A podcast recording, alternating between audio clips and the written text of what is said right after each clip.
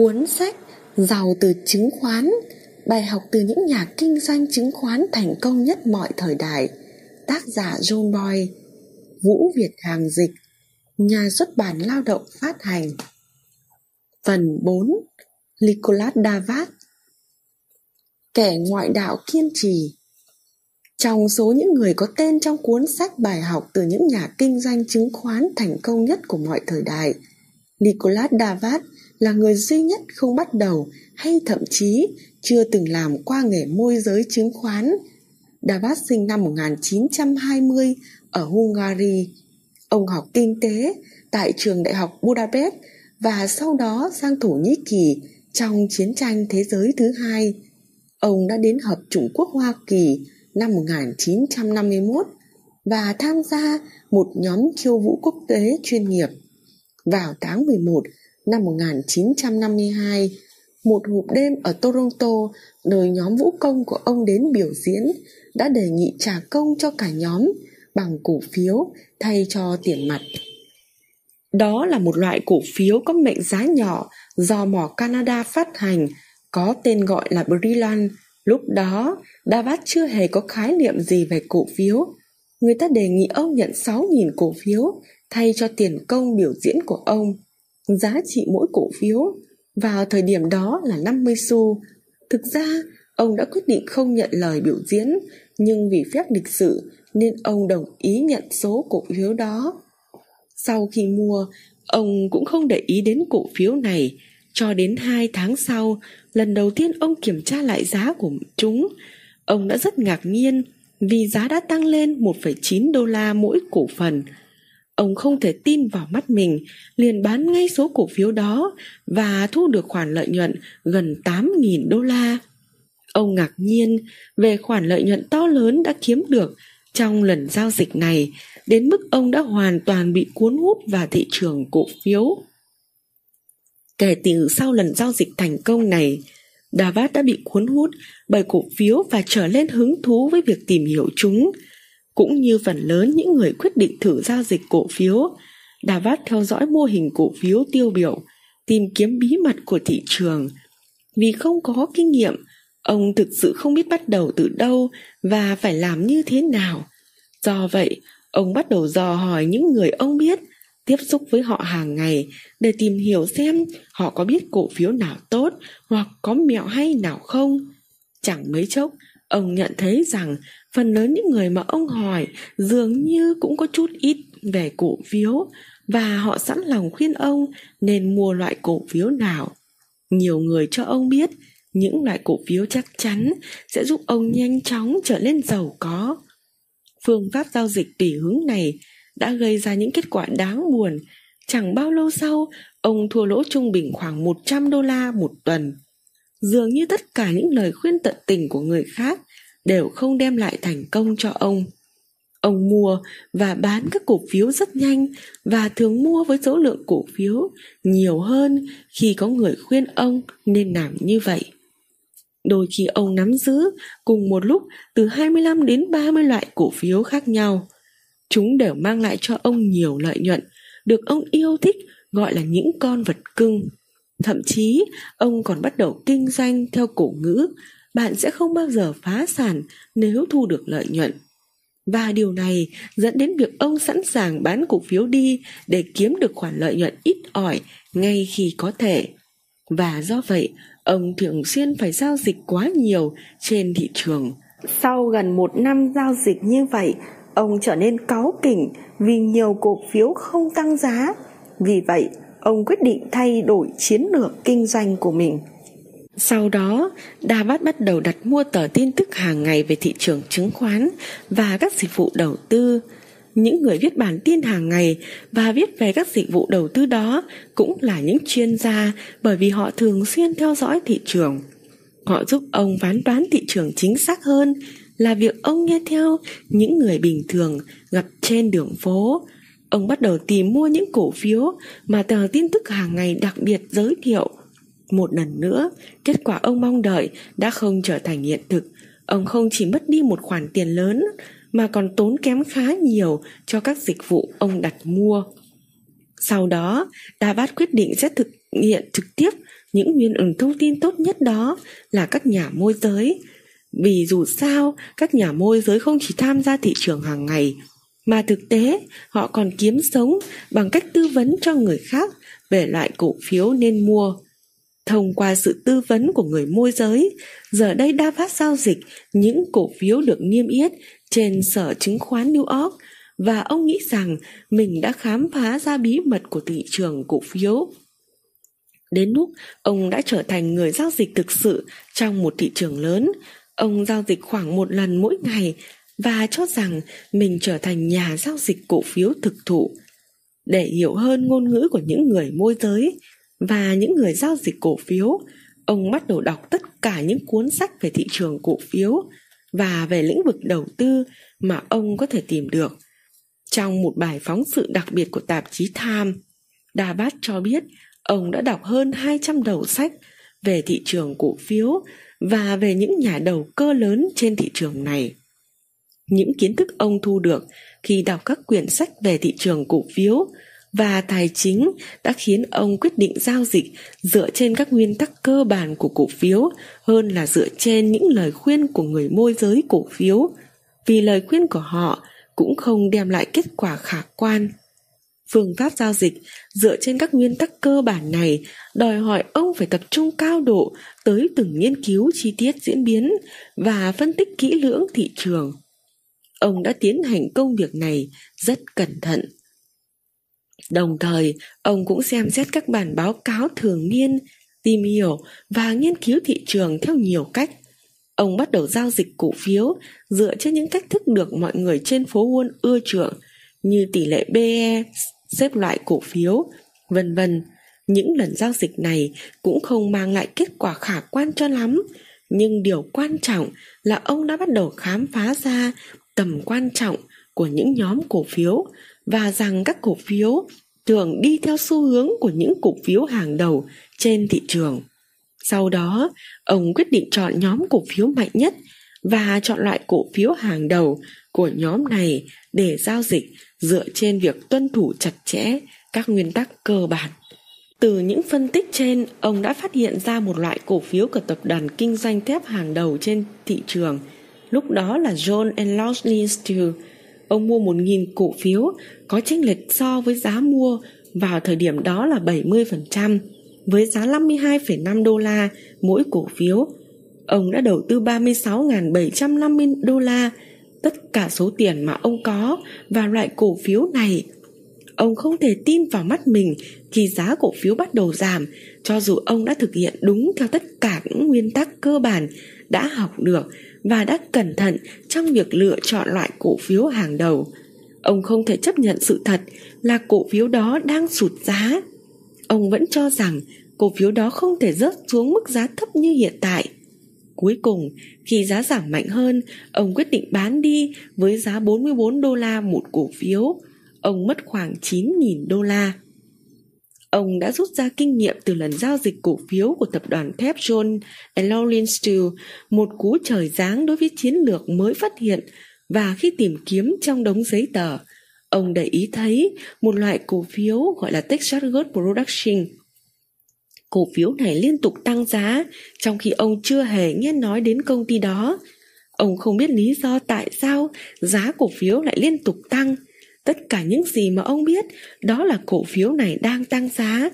Ông không thể tin việc giá cổ phiếu này lại tăng vì ông chắc chắn rằng mình đã biết tất cả các công ty trong quá trình nghiên cứu thông tin cơ bản về cổ phiếu sau khi theo dõi loại cổ phiếu này và diễn biến giá của nó, ông quyết định mua 1.000 cổ phần với giá 37,25 đô la. Sau đó 5 tuần, ông bán đi với giá 43,25 đô la một cổ phiếu. Ông đã kiếm được một khoản lợi nhuận là 5.000 đô la sau khi đã trừ đi các khoản chi phí hoa hồng. Gần 3 năm đã trôi qua kể từ sau giao dịch đem lại lợi nhuận với số cổ phiếu Brilliant và sau khi thử nhiều phương pháp kinh doanh mà chúng tôi đề cập ở trên, Davat đã hiểu được nguyên nhân tại sao cổ phiếu tăng giá. Đó là vì diễn biến của chính cổ phiếu đó trên thị trường và ông cho rằng đây là điểm rất quan trọng. Sau đó, ông quyết định giao dịch dựa trên chính diễn biến của thị trường và bắt đầu nghiên cứu cẩn thận các biến động về giá giữa các loại cổ phiếu. Ông còn quyết định nghiên cứu những mô hình và sơ đồ cổ phiếu trước đây, nghiên cứu diễn biến về giá và hoạt động của những cổ phiếu này. Ông cũng say mê nghiên cứu biểu đồ của những cổ phiếu trước kia. Chính niềm say mê nghiên cứu này là yếu tố giúp ông thu được nhiều lợi nhuận khi giao dịch trong những năm tới. Ông tiếp tục nghiên cứu bằng việc kết hợp cả phân tích cơ bản và phân tích chuyên môn theo cách ông gọi là phương pháp chuyên môn cơ bản, phương pháp đã trở thành nền tảng để ông xây dựng thuyết hình hộp được mô tả ở phần sau của chương này qua những nghiên cứu kỹ lưỡng này Tabat nhận ra rằng không có cổ phiếu hay hoặc không có cổ phiếu dở, mà chỉ có những cổ phiếu tăng giá hoặc mất giá, và giá cổ phiếu được xác định trên luật cung cầu của thị trường. Khám phá này đã giúp ông nhận ra mình nên giao dịch ít hơn và cần phải kiên trì hơn khi đợi thời cơ đến. Một lần nữa, khi ông phải rời thị trấn một tháng để đi biểu diễn ông đã nhờ người môi giới giúp mình quản lý 10.000 đô la Lúc trở về, Davat phát hiện thấy người môi giới của mình đã thực hiện 40 lần giao dịch trong vòng một tháng khi ông đi vắng. Kết quả là anh ta chỉ thu được 300 đô la tiền lãi. Nhưng Davat nhận thấy là người môi giới này đã bán nhiều cổ phiếu đang tăng giá chỉ để kiếm được một khoản lợi nhuận nhỏ và giữ lại những cổ phiếu mất giá với hy vọng sẽ thu hồi lại vốn. Nhận xét này khiến Davat tin rằng chúng ta không nên bán một cổ phiếu đang tăng giá nhưng phải nhanh chóng bán ngay cổ phiếu mất giá. Ông cũng nhận thấy mua những cổ phiếu giá cao mang lại nhiều lợi nhuận hơn và những cổ phiếu này cũng được giao dịch nhiều hơn. Từ kinh nghiệm này, ông quyết định sẽ không giao dịch dựa trên lời khuyên của những người môi giới nữa Ta bát kết luận rằng công việc kinh doanh của một công ty là một chuyện, còn diễn biến cổ phiếu của công ty đó lại là chuyện khác. Trong quá trình nghiên cứu, ông thấy mình bị thua lỗ nhiều khi giao dịch cổ phiếu. Ông coi thất bại, thua lỗ là khoản học phí phải trả ở phố Wall và quyết tâm phải thành công trên thị trường cổ phiếu.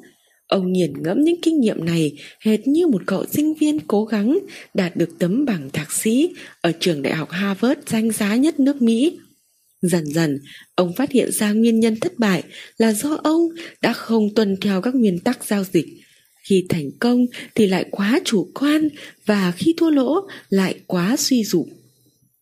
Sau tất cả các nghiên cứu trên, Đà Bát vẫn muốn nghiên cứu nhiều hơn nữa và muốn kết hợp các nghiên cứu này thành một chiến lược kinh doanh. Chiến lược sẽ đem lại kết quả kinh doanh như ông mong muốn. Ông tổng kết lại một số kinh nghiệm và những khám phá của mình. Ông đã mắc phải tất cả những cám dỗ thông thường mà hầu hết mọi người đều gặp khi mạo hiểm tham gia vào thị trường cổ phiếu như sau. Cổ phiếu giá thấp, những mẹo nhỏ và những lời đồn đại cổ phiếu tốt giảm giá mạnh trong thời kỳ toàn bộ thị trường chung giảm giá. Ông cũng nhận thấy nếu chỉ dựa vào giá cả, nhất là những cổ phiếu đắt giá để đưa ra quyết định mua cổ phiếu đó thì quả là ngu ngốc. Những cổ phiếu từng một thời đứng đầu bảng giá cũng cần phải mất một thời gian khá dài để phục hồi sau thời kỳ điều chỉnh giá. Và phần lớn, những cổ phiếu này không bao giờ có thể đạt được mức giá như mức giá ban đầu nữa. Ông khám phá ra rằng xác định thời điểm giao dịch là một việc làm vô cùng quan trọng, phải xác định được mọi hành động giao dịch của cổ phiếu này trên thị trường chung. Ông kết luận rằng chính số lượng người tham gia cổ phiếu tăng chứ không phải bản thân sự tăng lên của cổ phiếu mang lại nguồn lợi nhuận béo bở từ những cổ phiếu đang tăng trưởng này. Ông cho rằng mua khi giá cổ phiếu đang tăng thì sẽ thu được nhiều lợi nhuận hơn và ông cũng không quan tâm đến những cổ phiếu trừ khi giá của chúng đang tăng. Cổ phiếu đang tăng giá là yếu tố chính khiến ông quyết định giao dịch. Ông cho rằng thị trường cổ phiếu diễn biến theo cách mà những người tham gia phản ứng theo nó và không ai có thể biết mình sẽ làm gì cho tới khi thực hiện làm việc đó. Sau đó, ông tổng kết lại chặng đường dài mình đã trải qua để có được những kinh nghiệm như vậy Thực ra, những kinh nghiệm này cũng không khác so với kinh nghiệm của phần lớn các nhà kinh doanh cổ phiếu.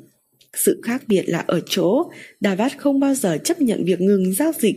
Ông vẫn quyết tâm giành được thành công trên thị trường cổ phiếu. Hệ thống kinh doanh của ông theo cách thức đặc trưng như sau. một Những mẹo kinh doanh nhỏ và những tin đồn. 2.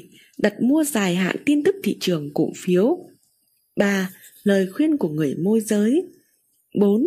Những cuốn sách về thị trường cổ phiếu, những cuốn sách này thực sự có giá trị vì nhờ đó ông đã học được thuật ngữ của phố Wall. 5. Các báo cáo thường niên và các nguyên tắc cơ bản. 6. Các cổ phiếu trên thị trường cổ phiếu phi tập trung, cổ phiếu nhỏ với số lượng người giao dịch ít. 7. Giao dịch nhờ có tin tức mà chỉ những người có liên quan mới biết. 8. Nghiên cứu nhóm cổ phiếu tỷ lệ PE, xếp hạng cổ phiếu vân vân. Đây là nguyên nhân khiến ông thua lỗ 9.000 đô la khi mua cổ phiếu John and Laughlin. 9 chuyên môn, diễn biến giá, đây là nghiên cứu mang lại thành công lớn nhất. Ông tiếp tục phát triển các chiến lược và nguyên tắc của mình. Cuối cùng, những nỗ lực của ông cũng được đền đáp. Từ năm 1952 tới đầu những năm 1960, ông tham gia tích cực trên thị trường. Ông bắt đầu kiếm được 2 triệu 450 nghìn đô la lợi nhuận khi bắt đầu tham gia trên thị trường với việc giao dịch cổ phiếu Brilliant. Trong vòng 18 tháng, ông đã kiếm được số tiền lên tới 2 triệu 250 nghìn đô la sau khi ông đã mắc một số sai lầm và sau đó cải thiện các chiến lược kinh doanh của mình. Ông thành công và trở nên nổi tiếng đến mức Sở Giao dịch Chứng khoán Hoa Kỳ, thậm chí còn phải tạm thời không cho ông sử dụng quỹ dự phòng ngăn tụt thất.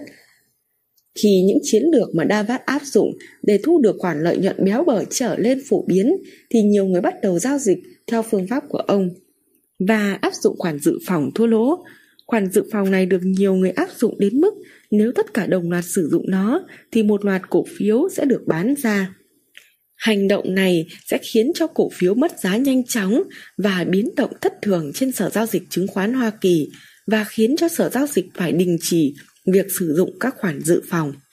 Tháng 5 năm 1959, 6 năm rưỡi kể từ khi bắt đầu giao dịch trên thị trường cổ phiếu và kiếm được hơn 2 triệu đô la lợi nhuận, Davat được nhắc đến trong trang kinh doanh của tạp chí Time. Bài báo đó làm xôn xao những nhà đầu tư ở phố Wall vì nó đã trình bày chi tiết quan điểm coi nhẹ các vụ đầu tư thông thường ở phố Wall của ông như tập trung hoàn toàn vào những cổ phiếu có tỷ lệ PE thấp, nghe theo lời khuyên của các nhà môi giới vân vân. Qua những thành công mà ông đạt được, bài báo cũng tạo ra sự hứng khởi và sự quan tâm tới thị trường cổ phiếu và thậm chí các nhà xuất bản còn đề nghị Davat viết cuốn sách kể về toàn bộ cuộc đời của ông. Davat bắt đầu viết câu chuyện của chính mình trong cuốn sách nổi tiếng Làm thế nào tôi kiếm được 2 triệu đô la trên thị trường cổ phiếu. Cuốn sách bán được hơn 200.000 bản chỉ trong 8 tuần – sau đó ông viết tiếp cuốn Phố Quân một lát với gát gác. Những chiến lược đã được ông áp dụng để trở lên giàu có, đó là phương pháp Davat. Qua nhiều năm thử nghiệm và mắc sai lầm cũng giống như những nhà giao dịch trước đó, từ kinh nghiệm của mình, Nicolas Davat đã tìm ra những kỹ năng, nguyên tắc và chiến lược kinh doanh giúp ông có kết quả giao dịch khả quan như mong đợi. Những kỹ năng cẩn trọng học được qua thời gian. Có lẽ phẩm chất số một khi nói đến Davat là lòng kiên trì. Nhưng cuối cùng ông cũng đã có một sự nghiệp rất thành công ông thậm chí chưa hề làm qua ngành kinh doanh cổ phiếu nhưng lần đầu giao dịch thành công đã đưa ông đến với một công việc mà ông phải chăm chỉ làm việc nghiên cứu trong nhiều năm trời và cũng khiến ông nhiều lần thất bại Phần lớn, mọi người chắc đã phải bỏ cuộc rất lâu trước khi Davat bắt tay vào phần thứ hai của quá trình nghiên cứu. Quyết tâm cao và thẳng thắn thừa nhận sai lầm là những phẩm chất cốt yếu của những nhà kinh doanh xuất sắc nhất.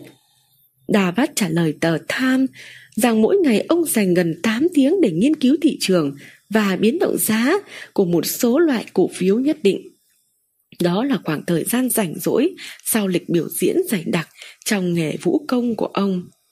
Davat tin rằng các nhà đầu tư thua lỗ vì họ thiếu hiểu biết và chỉ trông chờ vào những điều kỳ diệu xảy ra để giúp họ thoát khỏi rắc rối thay vì dựa vào lý trí.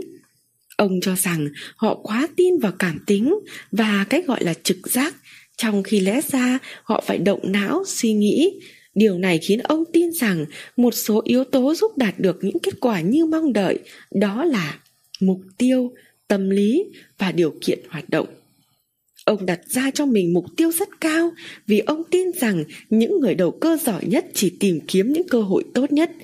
Quan điểm này cũng hoàn toàn giống với Gerard Noe, những người đầu cơ hàng đầu chỉ muốn kiếm được những khoản lợi nhuận béo bở trên thị trường. Xu hướng tìm kiếm cơ hội cao nhất cũng có thể là một phẩm chất của những người thành công trong nhiều lĩnh vực đà vát cũng không tin vào giao dịch giấy tờ vì loại hình này không đòi hỏi đến những khía cạnh cảm xúc của kinh doanh, một trong những kỹ năng khó kiểm soát nhất. Ông tin rằng để kiểm tra thần kinh của mình đơn giản chỉ cần có tiền thật sự trong tay.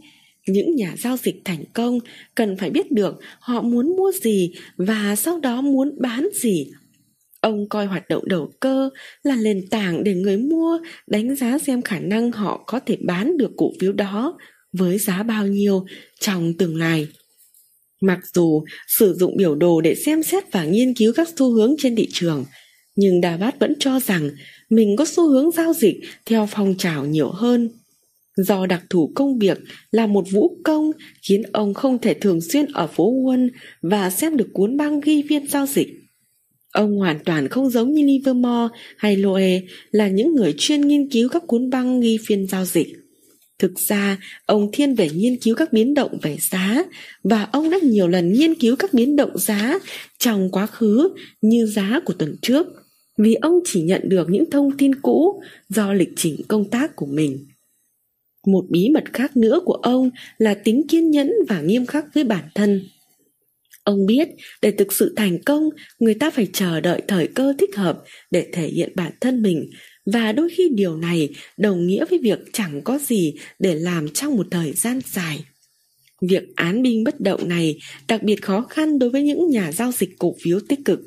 Nhưng những người giỏi nhất là những người biết kiềm chế bản thân mình tránh được những giao dịch bốc đồng hay quá khả năng có thể sẽ làm hao hụt vốn đầu tư của họ nguyên lý hình hộp mang lại nhiều lợi nhuận về lâu dài tính kiên nhẫn luôn được đền đáp vì Davat hiểu rằng ông cần phải biết thời điểm giá tăng và xu hướng tăng của các cổ phiếu.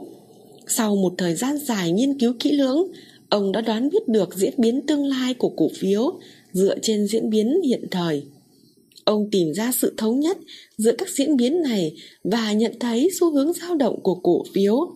Theo cả hai hướng, đều có những điểm dừng hoặc những điểm hiệu chỉnh âm và dương một số mức nhất định.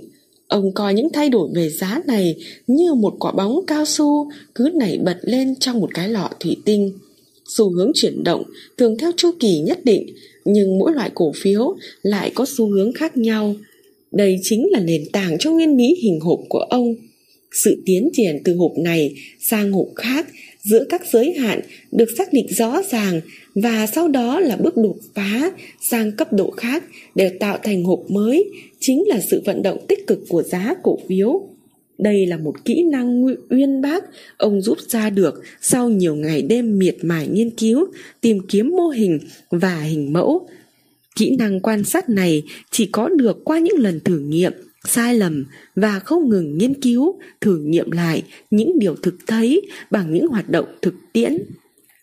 Cũng giống như Loe, Davat cũng nhận thấy một số cổ phiếu nhất định có những biến động đặc trưng tương tự như tính cách của con người. Ví dụ, có loại cổ phiếu thường xuyên biến đổi, một số lại dao động bình lặng và rẻ rặt hơn.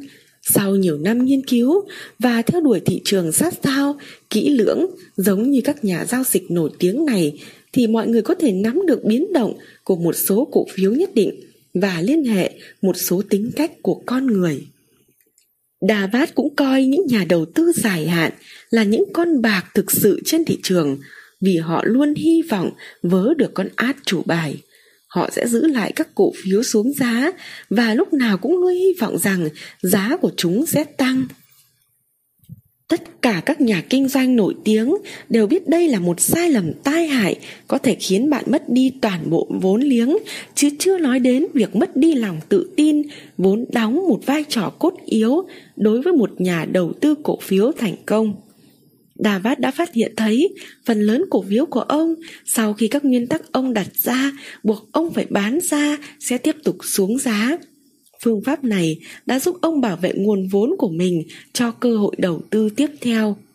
Phương pháp này cũng bảo vệ nguyên vẹn sự tự tin của ông, thậm chí còn khiến ông trở lên tự tin hơn nữa.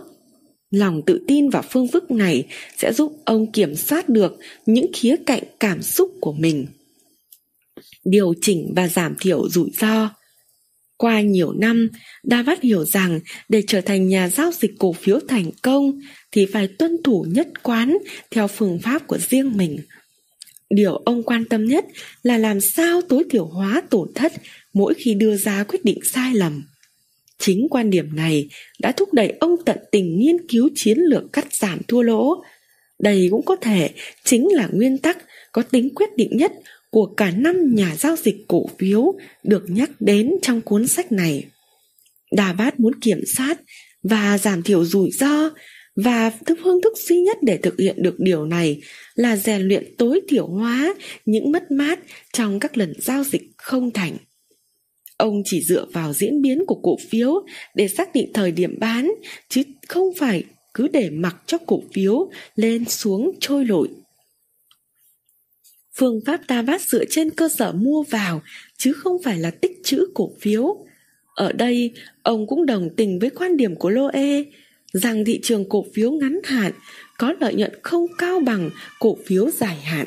Davat nhận ra rằng chỉ đầu tư vào thị trường đầu cơ tăng giá mới có được những cơ hội tốt nhất để thu được lợi nhuận béo bở. Vì ông cũng cho rằng theo thời gian thị trường chung sẽ có chiều hướng đi lên, ông sẽ giữ nguyên tỷ lệ dài hạn để có thể giảm thiểu rủi ro. Khi phát triển phương pháp Davat, bao gồm phương thức kỹ thuật cơ bản và nguyên lý hình hộp, ông cũng nhận thấy rằng tỷ lệ đưa ra quyết định đúng đắn là 50-50, cần có một phương pháp để giảm thiểu rủi ro, phải kìm lém, dẹp cái tôi và tính tự cao của mình sang một bên, công bằng với tất cả mọi loại cổ phiếu hay bất kỳ nguyên lý cụ thể nào. Ông cũng hiểu rằng mình phải thay đổi cách nhìn nhận về cổ phiếu. Ông phải thể hiện một thái độ lạnh lùng, vô cảm trước mọi cổ phiếu, kể cả những loại đem lại nhiều lợi nhuận nhất. Ông biết mình phải hoàn toàn kiểm soát được tình cảm. Điều đó đòi hỏi ông phải hết sức nghiêm khắc với bản thân để đối mặt với sự sợ hãi, tham lam, hy vọng và ngu dốt – những cảm xúc đóng một vai trò rất lớn trên thị trường và trong cuộc sống hàng ngày của mỗi cá nhân. Để rèn luyện cảm xúc, ông viết ra mọi nguyên nhân vì sao ông mua vào và bán ra mỗi loại cổ phiếu. Nếu thua lỗ, ông viết ra những điều ông cho rằng đã tạo nên thất bại đó. Nhờ viết ra và nghiên cứu những nguyên nhân như vậy, ông đã có thêm được nhiều kinh nghiệm để tránh mắc phải những sai lầm tương tự trong tương lai. Ông gọi đó là bảng nguyên nhân của những sai lầm. Đây là một công cụ rất hữu ích của ông và như chúng ta đã tìm hiểu về những người đi trước và thế hệ kế tục ông thừa nhận thất bại bằng cách sử dụng phương pháp phê bình và phân tích viết tay là nét tiêu biểu đặc trưng của tất cả những nhà giao dịch cổ phiếu tiếng tăm này. Đơn giản là bạn phải có khả năng đối mặt với những lúc sai lầm, có khả năng khách quan nhìn lại những lần giao dịch thua lỗ đó và học hỏi từ đó để tránh những sai lầm tương tự trong tương lai. Nếu bạn có thể lặp đi lặp lại quá trình này liên tục trong nhiều năm, bạn sẽ học được nhiều từ những thất bại trong quá khứ. Tránh những thất bại này, những nhà giao dịch cổ phiếu thành đạt có thể để dành một khoản tiền nho nhỏ nhờ không tham gia vào những loại giao dịch này hoặc ngày càng giảm thiểu được tổn thất. Đà Bát nhanh chóng rút ra rằng một trong những cách khiến chúng ta thua lỗ nhanh nhất trên thị trường là lắng nghe người khác, tham khảo những cái gọi là ý kiến chuyên gia. Sau khi rút ra bài học đó, ông luôn tự mình hành động và chỉ hành động dựa trên những kiến thức, quan sát của chính bản thân. Ông chỉ tin tưởng vào nguồn thông tin của bản tin barons phát hành hàng tuần chuyên liệt kê những biến động của giá cả thực tế trên thị trường. Khi đi vòng quanh thế giới cùng bạn nhảy của mình, ông không có thời gian và cơ hội xem bằng ghi các phiên giao dịch cổ phiếu nên phải dựa vào các bức phách đến tất cả các khách sạn ông ở trong chuyến đi của mình. Những bức điện này giúp ông định giá những loại cổ phiếu mà ông quan tâm. Một lần ông ký hợp đồng biểu diễn khiêu vũ vòng quanh thế giới trong 2 năm. Nguồn thông tin duy nhất ông có được là qua điện tín và tờ tin cũ của chương trình Barron's. Ông nghiên cứu biến động giá của cổ phiếu theo tờ Barron's và sử dụng nguồn tin này để đưa ra các quyết định mua bán. Nguyên tắc chỉ sử dụng một nguồn tin duy nhất và không nghe theo lời khuyên của người khác chính là chìa khóa dẫn ông đến với những khoản lợi nhuận khổng lồ. Khi đã có nhiều kinh nghiệm trong kinh doanh, ông chỉ nắm giữ từ 5 đến 8 loại cổ phiếu một lúc. Điều này hoàn toàn trái ngược với những ngày ông mới bước chân vào nghề buôn cổ phiếu. Lúc đó, ông nắm giữ quá nhiều cổ phiếu so với vốn liếng 30 loại một lúc. Sự tập trung và không giao dịch đa dạng các loại cổ phiếu đã giúp ông chuyên sâu vào một số lượng cổ phiếu nhất định để có thể hiểu thấu đáo chúng, biết thực sự về những loại cổ phiếu này cũng như sự biến động giá của chúng. Đà Bát cũng nhận thấy còn có mối liên hệ đằng sau những nguyên tắc nhất định, nhưng không thể tính toán chính xác được. Điều ông quan tâm ở đây là ông có thể sử dụng mối liên hệ này để xác định xu hướng chung của thị trường. Ông hiểu rằng nắm được tình hình thị trường đang tăng mạnh hoặc đang trong thời kỳ sinh lợi là điều tối quan trọng. Ông tin tưởng và nhận thấy phần lớn mọi cổ phiếu sẽ theo hoặc bị ảnh hưởng bởi xu hướng chung của thị trường. Một lần nữa, nguyên tắc chỉ giao dịch trong thị trường thích hợp đã đóng góp không ít vào những lần giao dịch thành công của ông. Một khi phương pháp này có hiệu lực, phần lớn các nguyên tắc của ông sẽ tự động cho ông biết phải làm gì tiếp theo, như mua thêm các cổ phiếu đang tăng lên, bán bớt những cổ phiếu sụt giá, hoặc đứng ngoài cuộc chơi trên thị trường. Ông phát hiện ra phương pháp đó đã rèn cho ông khả năng phớt lờ cảm xúc trong giao dịch. Và nếu có thể giữ vững các nguyên tắc này, ông sẽ thành công. Một lần, sau khi kiếm được nửa triệu đô la lợi nhuận nhờ giao dịch cổ phiếu, ông trở nên quá tự tin và đã mắc phải một số sai lầm nghiêm trọng. Một trong những sai lầm đó là ông đã tới quá gần phố Wall, cách trung tâm giao dịch cổ phiếu nửa dặm, đến mức không thể kiềm chế được mình. Sai lầm này gây ra nhiều tổn thất vì ông đã mất tập trung, trở nên rối trí và bắt đầu bỏ qua các nguyên tắc của mình. Ông không còn hành động đơn độc nữa mà bắt đầu nghe ý kiến của người khác. Chỉ trong vài tuần, ông đã mất khoảng 100.000 đô la do mua vào quá nhiều so với khả năng bán ra và tuyệt vọng đưa ra các quyết định liều lĩnh. Lúc đó, ông hoàn toàn không thể điều khiển nổi cảm xúc của mình. May thay, ông nhận ra điều này và quyết định trở về Paris, nơi ông phải dành rất nhiều thời gian để biểu diễn và bắt đầu lại từ đầu với hình thức điện tín. Sau khi nhận ra sai lầm, ông lại quay trở về sử dụng phương thức của mình, tiếp tục làm theo những nguyên tắc đã từng giúp ông đạt được những bước đột phá ban đầu. Ông cũng hiểu rằng không ai có thể hoàn toàn làm chủ được thị trường cổ phiếu. Năm 1961, sau khi thắng lớn hàng triệu đô la và cho ra đời cuốn sách bán chạy nhất, Davat vẫn tiếp tục học hỏi và hoàn thiện phương thức của mình. Điều này cho thấy bạn phải luôn nghiên cứu thị trường. Ví dụ như từ tháng 5 năm 1961 cho tới tháng 1 năm 1962, ông luôn chịu thua lỗ chút ít và cuối cùng đã bỏ hẳn mọi giao dịch trong thời gian này vì thị trường không có nhiều cổ phiếu mới được bán ra. Đúng như dự đoán của ông, thị trường bắt đầu sụt giá vào tháng 5 năm 1962 và Đà phát hoàn toàn đứng ngoài cuộc để tránh những tổn thất có thể, ông đã phải gánh chịu nếu ông bỏ qua xu hướng chung của thị trường, bỏ qua tất cả những dấu hiệu mà phương pháp Đa Vát báo trước cho ông. sai lầm và những nguyên tắc mới qua việc học hỏi từ những sai lầm và từ những điều quan sát được rằng trên thị trường loại cổ phiếu nào đang biến động, loại nào không Davat đã đặt ra cho mình các nguyên tắc kinh doanh. Qua quá trình này, ông đã tạo ra phương pháp đà vát. Phương pháp đà vát theo cách nói của ông bao gồm phương thức kỹ thuật cơ bản và nguyên lý hình hộp. Đó là cách ông tạo ra những nguyên lý của riêng mình. Ông không tập trung vào những loại cổ phiếu từng đứng đầu bảng, nhưng đã bị sụt giá do chúng phải chịu những gánh nặng vì những người mua cổ phiếu trước đó không giảm thiểu được những tổn thất cũng như quan điểm của Noe những người mua trước này hy vọng và chờ đợi những cổ phiếu mất giá sẽ lấy lại được giá nhưng giá mua vào ban đầu để họ bán ra và kết thúc giao dịch tại điểm hòa vốn. Đà Bát hiểu rằng với cánh lặng lơ lửng trên đầu như vậy sẽ là trở ngại khiến giá của những loại cổ phiếu này không thể tạo được một bước đột phá mới.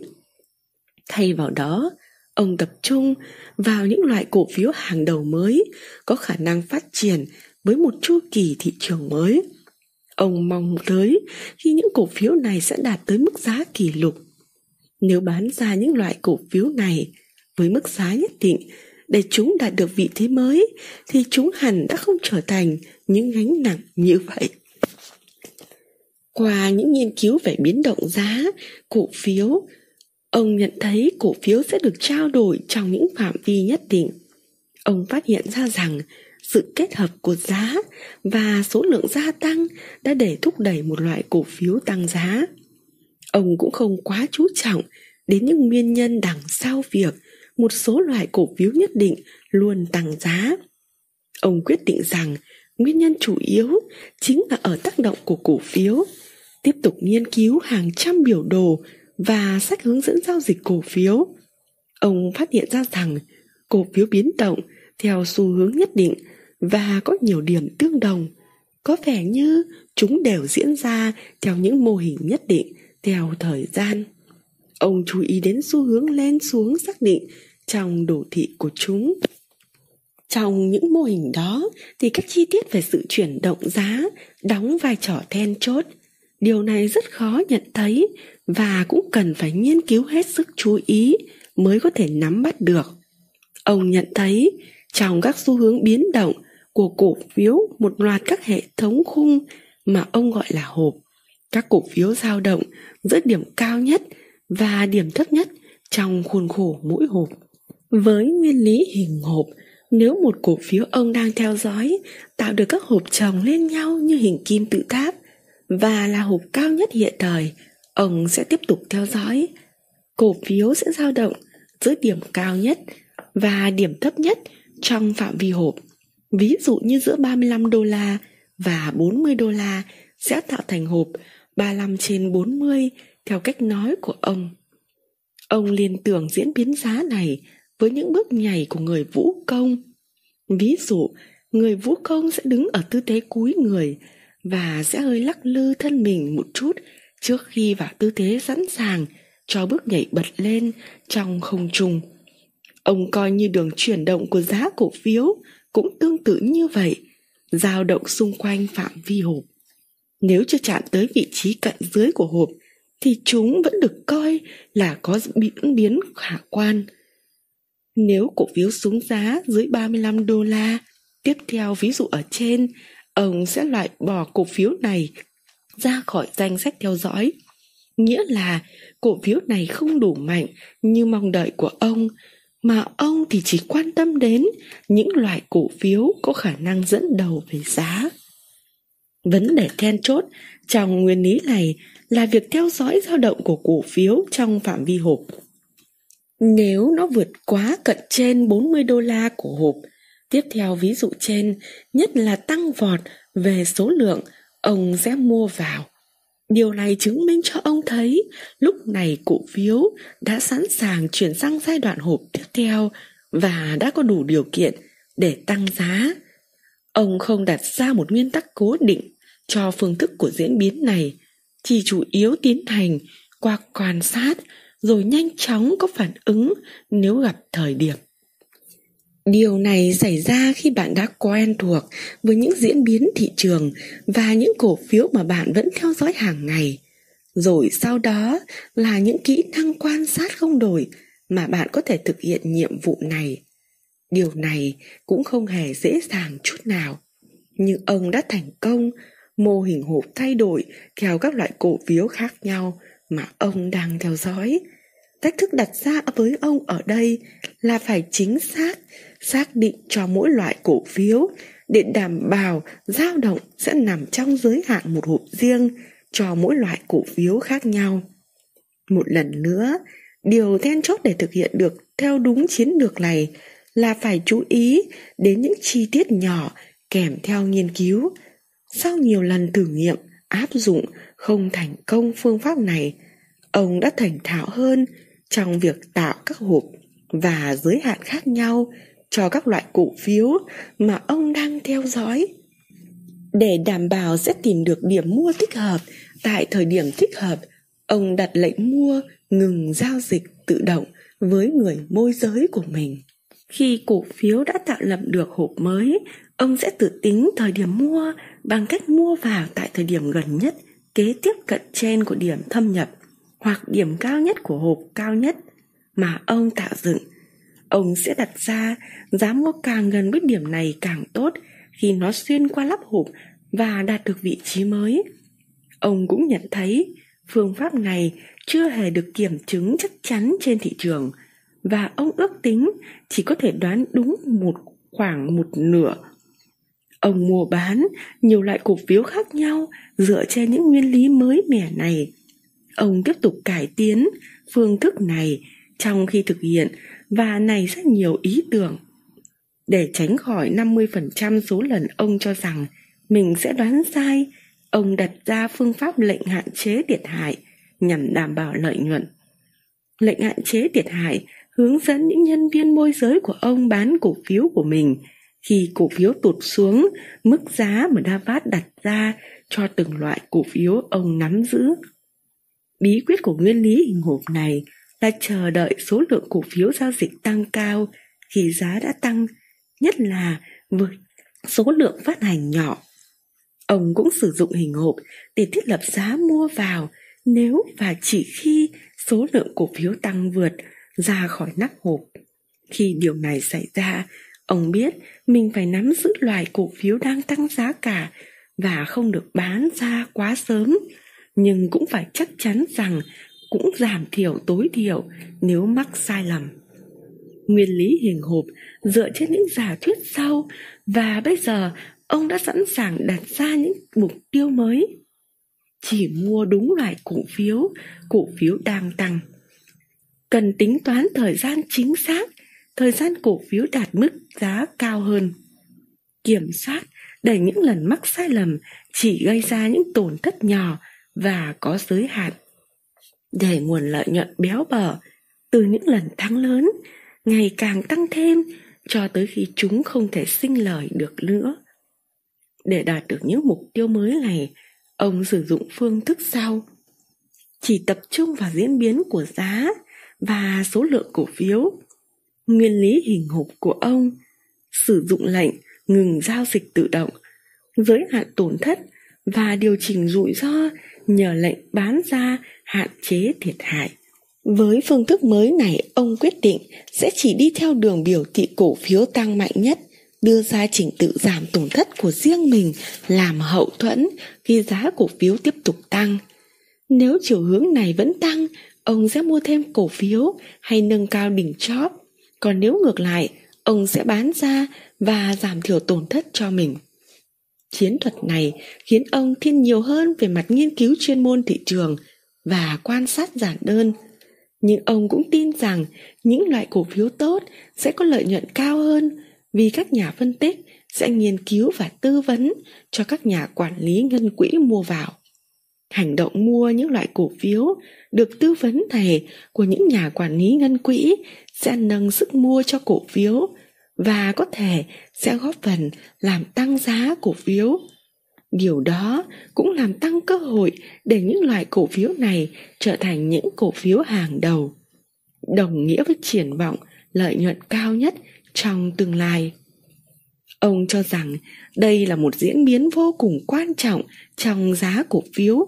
Điều này giúp ông có tầm nhìn xa hơn và chỉ nhìn vào khía cạnh chuyên môn của vấn đề. Và ông kết hợp cả hai phương pháp này lại thành một phương pháp phân tích cổ phiếu hoàn chỉnh. Từ đây, ông sẽ xét đến những nguyên tắc cơ bản như sau. Vốn của công ty, loại cổ phiếu này thuộc nhóm ngành nào, lại ước tính của công ty trong những quý tiếp theo. Để đánh giá những diễn biến chuyên môn ông sẽ dùng nguyên lý hình hộp, số lượng cổ phiếu giao dịch, giá cao kỷ lục của cổ phiếu. Đây chính là phương pháp chuyên môn cơ bản của ông. Cùng với nguyên lý hình hộp, phương pháp này đã giúp ông thành công trên thị trường. Trong quá trình nghiên cứu, ông nhận thấy rằng những dao động nhỏ trên thị trường dễ làm người ta mất tập trung và thường phải suy đoán rất nhiều. Ông phát hiện ra mỗi lần phải đi xa không có cơ hội theo dõi những biến động nhỏ trên thị trường thường đem lại kết quả khả quan hơn. Đây là một phương pháp khác hẳn với cách làm của Livermore và Loe, vốn hoàn toàn phụ thuộc vào những cuốn băng ghi phiên giao dịch cổ phiếu. Nhờ phương pháp này, Davat có thể tận dụng các lệnh hạn chế thiệt hại như cơ chế kiểm soát rủi ro để tối thiểu hóa tổn thất. Tuy phương pháp kiểm soát thị trường hàng ngày của ông có điểm khác biệt so với phương pháp dựa vào cuốn băng ghi phiên giao dịch của Livermore và Loe, nhưng điều này cũng chẳng có gì quan trọng bởi vì họ đều nhận ra nhu cầu thiết yếu phải có một nguyên tắc chặt chẽ để giảm thiểu thiệt hại. Tháng 8 năm 1957, gần 5 năm sau, lần đầu tiên giao dịch cổ phiếu Brilliant, diễn biến thị trường đã khiến Davat hầu như không nắm giữ cổ phiếu nào. Ông thấy không có cổ phiếu nào hấp dẫn để ông quyết định mua. Không còn nghi ngờ gì nữa, một thị trường đầu cơ chờ giá hạ non trẻ rồi sẽ khiến cho cổ phiếu lên giá. Ông thấy rất khó có thể xác định được thời điểm bước ngoặt. Nhưng sau khi thực tế xảy ra thì việc làm này lại hoàn toàn đơn giản. Ông hoàn toàn tin tưởng vào những cổ phiếu thỏa mãn được yêu cầu của mình để xác định những thời điểm bước ngoặt này. Trong suốt thời kỳ thị trường non trẻ này, sinh lợi năm 1957, ông bắt đầu nghiên cứu sâu hơn và hoàn toàn đứng ngoài thị trường cổ phiếu. Ông phát hiện ra những cổ phiếu đứng đầu bảng thị trường trước thường không có khả năng dẫn đầu bảng giá thị trường giai đoạn tiếp theo. Ông nghiên cứu cả những cổ phiếu sẽ giảm giá ít nhất trong suốt thời kỳ lạm phát này. Ông cho rằng chúng sẽ có nhiều cơ hội trở thành những cổ phiếu hàng đầu. Hầu hết, những cổ phiếu này đều có những đặc điểm cơ bản tốt nhất. Đây là nguyên nhân chủ yếu để ông phát triển phương thức chuyên môn cơ bản của mình. Lý thuyết ông đưa ra là lợi nhuận và lợi nhuận gia tăng ước tính trong tương lai chính là chìa khóa của phương pháp cơ bản và sẽ là động lực chính thúc đẩy giá cổ phiếu tăng. Sau đó, ông cố gắng tìm kiếm những ngành nghề và nhu cầu sản phẩm tương lai trong thời gian 20 năm nữa. Cố gắng nhắm vào những công ty có thể đáp ứng được những nhu cầu đó. Mặc dù để dự đoán rất khó khăn trong khoảng thời gian dài, nhưng ông vẫn cố gắng tìm hiểu xem nhu cầu nào trong tương lai có thể ảnh hưởng sâu sắc nhất đến một số cổ phiếu và ngành nghề nhất định. Mùa thu năm 1957, phương thức mà Davat đã cẩn thận lập lên bắt đầu có tác dụng với cổ phiếu Norilat. Ông mua cổ phiếu này sau khi theo dõi nó tăng từ 17 đô la lên 27 đô la với số lượng cũng tăng nhanh không kém. Ông vẫn rất bình tĩnh để lập ra một hình hộp 24 trên 27 và bắt đầu mua vào khi nó tăng vượt cận trên của hộp. Hộp cỡ 24 trên 27 nghĩa là ông cho rằng cổ phiếu này có giá giao dịch khoảng từ 24 đô la đến 27 đô la dựa vào diễn biến gần nhất. Nếu cổ phiếu này rớt giá dưới 24 đô la ông sẽ bán ra các cổ phiếu và chuyển sang tìm cơ hội khác. Nếu nó vượt quá 27 đô la, ông cho rằng mình đã tìm được loại cổ phiếu hàng đầu và lợi nhuận tương lai của nó sẽ rất cao, nhất là khi giá tăng nhanh hơn lượng cổ phiếu thông thường. Ông tiếp tục mua cổ phiếu Norilat vì giá tăng cao và ông đã tận dụng được các tỷ suất tranh lệch để thúc đẩy những giao dịch của mình. Davat cũng sử dụng nguyên lý hình hộp để thực hiện chiến lược mua với số lượng ngày càng nhiều loại cổ phiếu đang tăng mạnh giá của nó vẫn tiếp tục tăng. Trong 5 tháng, cổ phiếu Norilat và Dinner Club, một loại cổ phiếu khác mà ông cũng mua bằng phương pháp riêng của mình, đã mang lại cho ông 21.000 đô la lợi nhuận. Ông đã dành số tiền đó để bổ sung gấp đôi nguồn vốn. Ông sử dụng tỷ suất chênh lệch cho cả hai loại cổ phiếu để nâng cao lợi nhuận. Sau đó, ông mắc phải một sai lầm là mua lại cổ phiếu Norilat vào ba thời điểm khác nhau do những thành công trước đó của mình với loại cổ phiếu này. Kết thúc đợt giao dịch này, ông thua 3 lần với số lượng nhỏ và rút ra một kinh nghiệm. Đừng bao giờ cho rằng chỉ vì một loại cổ phiếu có lợi nhuận cao trước đây mà cho phép mình mua lại chính loại cổ phiếu đó. Bạn phải liên tục tìm kiếm những loại cổ phiếu tiếp theo có đủ những phẩm chất thích hợp, thay vì những cái tên cũ, quen thuộc có thể đã từng mang lại cho bạn khoản tiền khổng lồ trong quá khứ. Càng ngày, ông càng tin tưởng vào phương pháp của mình và rồi ông bắt đầu nghiên cứu cổ phiếu EL Bruce. Ông bắt đầu mua loại này vào tháng 5 năm 1958. Vào năm thời điểm khác nhau, mỗi lần khoảng 500 cổ phiếu. Lần nào cũng cao giá hơn vì chúng vẫn liên tục tăng giá. Ông đã có một khoản dự phòng thiệt hại vào khoảng 48 đô la mỗi cổ phần. Quy trình mua vào của ông như sau. Lần thứ nhất, ông mua 500 cổ phiếu với giá 50,75 đô la, tức là ông đã bỏ ra 25.510,95 đô la. Lần thứ hai, mua 500 cổ phần với giá 51,125 đô la, tức là đã bỏ ra 25.698,90 đô la.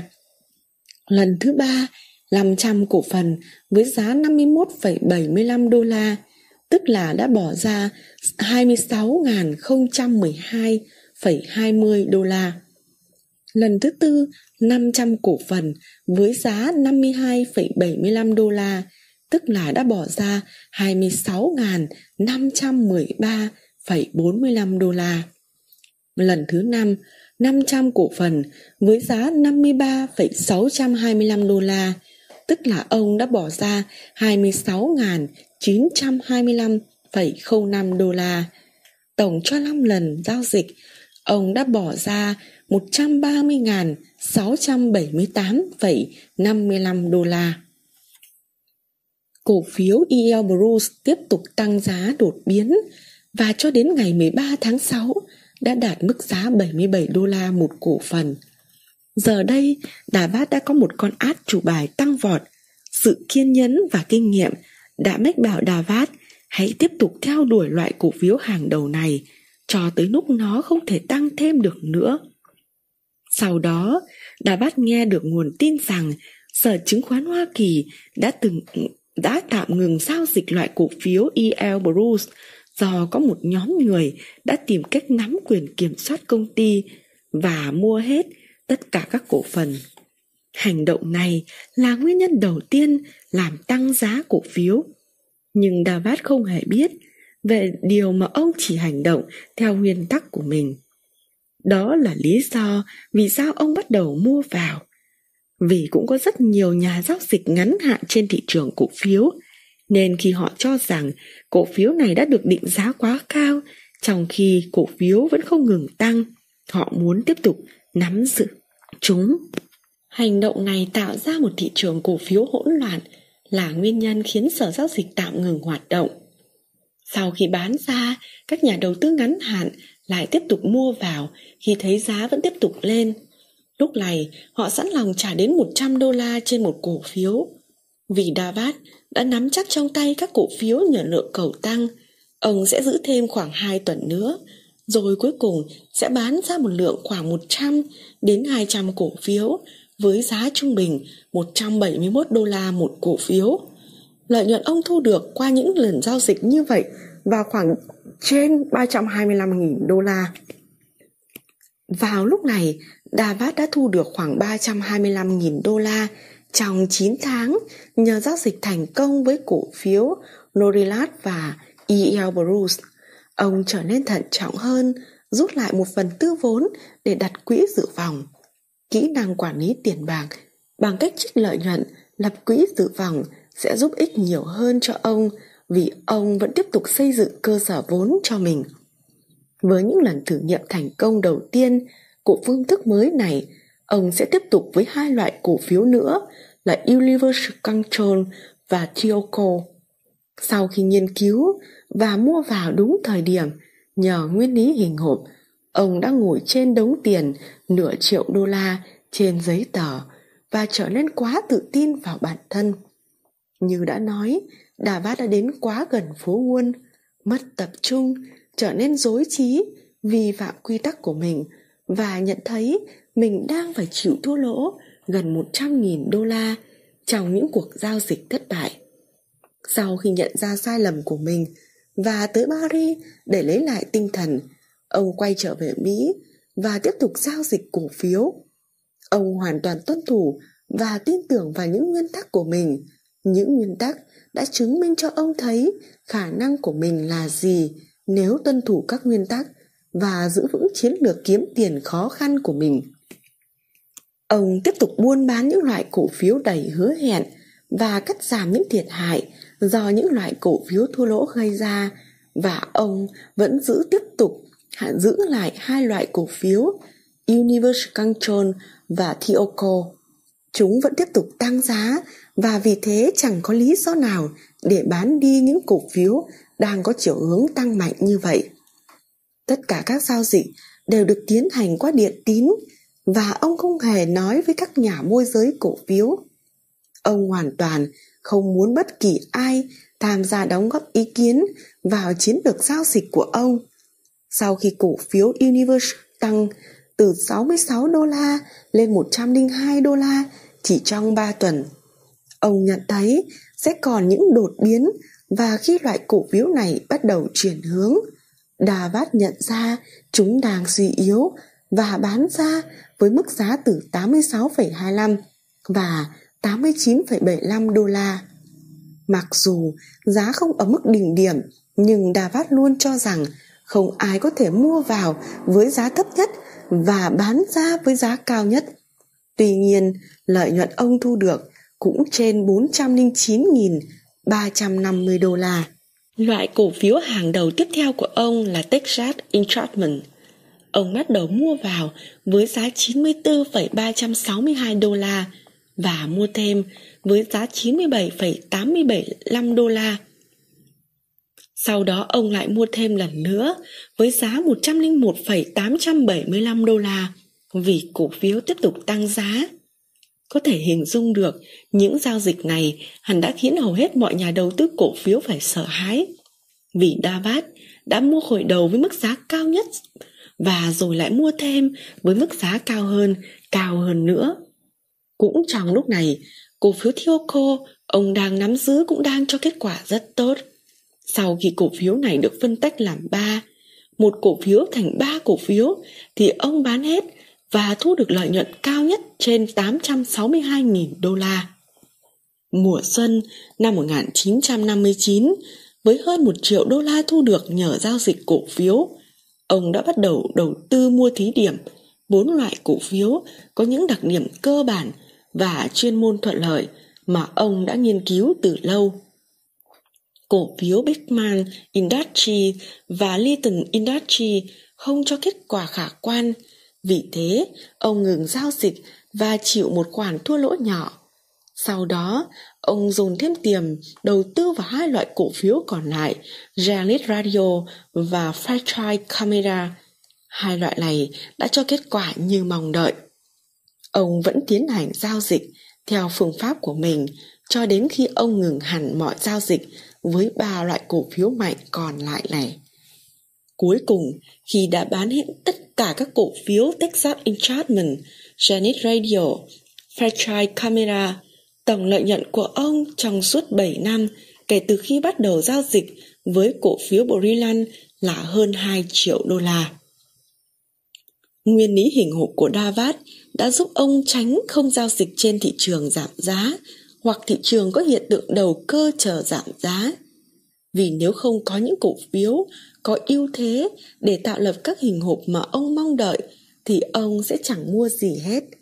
Đây là một nguyên tắc giao dịch then chốt đã giúp ông có thể đứng bên bờ uh, giao dịch khi thị trường không có những cơ hội thuận lợi để mua vào. Davat cũng có tỷ lệ vốn rất cao trong mỗi công ty phát hành cổ phiếu, đôi khi lên đến 50% nếu ông nhận thấy mình phán đoán đúng. Chẳng hạn như, ông có 50% vốn trong Texas Industries khi mua vào lần cuối này. Đây cũng là một chiến lược mà ông thấy rất yên tâm, vì qua thời gian, ông ngày càng thành công và có nhiều kinh nghiệm hơn áp dụng nguyên lý hình hộp vào thời điểm hiện tại như đã tiến hành với Livermore chúng ta sẽ sử dụng nguyên tắc giao dịch của Davat và áp dụng vào một loại cổ phiếu hàng đầu trong thị trường hiện tại Omnivision Technology là loại cổ phiếu hàng đầu của tập đoàn bán dẫn điện tử chuyên thiết kế, nghiên cứu và tung ra thị trường các sáng chế bán dẫn dành cho các ứng dụng công nghệ thông tin và điện tử. Gần đây, những lĩnh vực sản xuất kinh doanh của công ty này trở nên đáng chú ý. Quý tài khóa kết thúc vào ngày 31 tháng 1 năm 2003 cho thấy lợi nhuận tăng 999% và doanh thu tăng 206%. Quý tài chính kết thúc tháng 4 năm 2003 với lợi nhuận tăng 243% và doanh thu tăng 204%. Như đã nói, thị trường Nasdaq đang dẫn đầu xu hướng tăng trưởng khởi điểm giữa tháng 3 năm 2003 và cổ phiếu Omnivision cũng nhanh chóng tăng theo. Hình 4.1 cho thấy diễn biến hàng ngày của Omnivision từ tháng 4 đến tháng 9 năm 2003. Trong vòng 6 tháng ngắn ngủi, loại cổ phiếu này đã tăng gấp đôi. Hãy để ý diễn biến hình bậc thang của các hình hộp khi cổ phiếu liên tục tăng giá.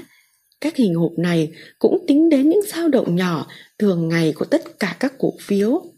Tuy nhiên, đối với những cổ phiếu hàng đầu thì những loại diễn biến này thường không vi phạm các hệ thống nguyên tắc giao dịch. Nếu có, khoản dự phòng thiệt hại cũng sẽ duy trì khoản lợi nhuận và tối thiểu hóa rủi ro khi giá cổ phiếu giảm. Nicolas Davat là một điển hình thú vị của mẫu người không chịu chấp nhận lùi bước hoặc chịu thua. Lòng quyết tâm và kiên nhẫn chính là nguyên nhân chủ yếu dẫn đến thành công của ông sau nhiều năm nghiên cứu và phát triển những học thuyết và phương pháp của mình.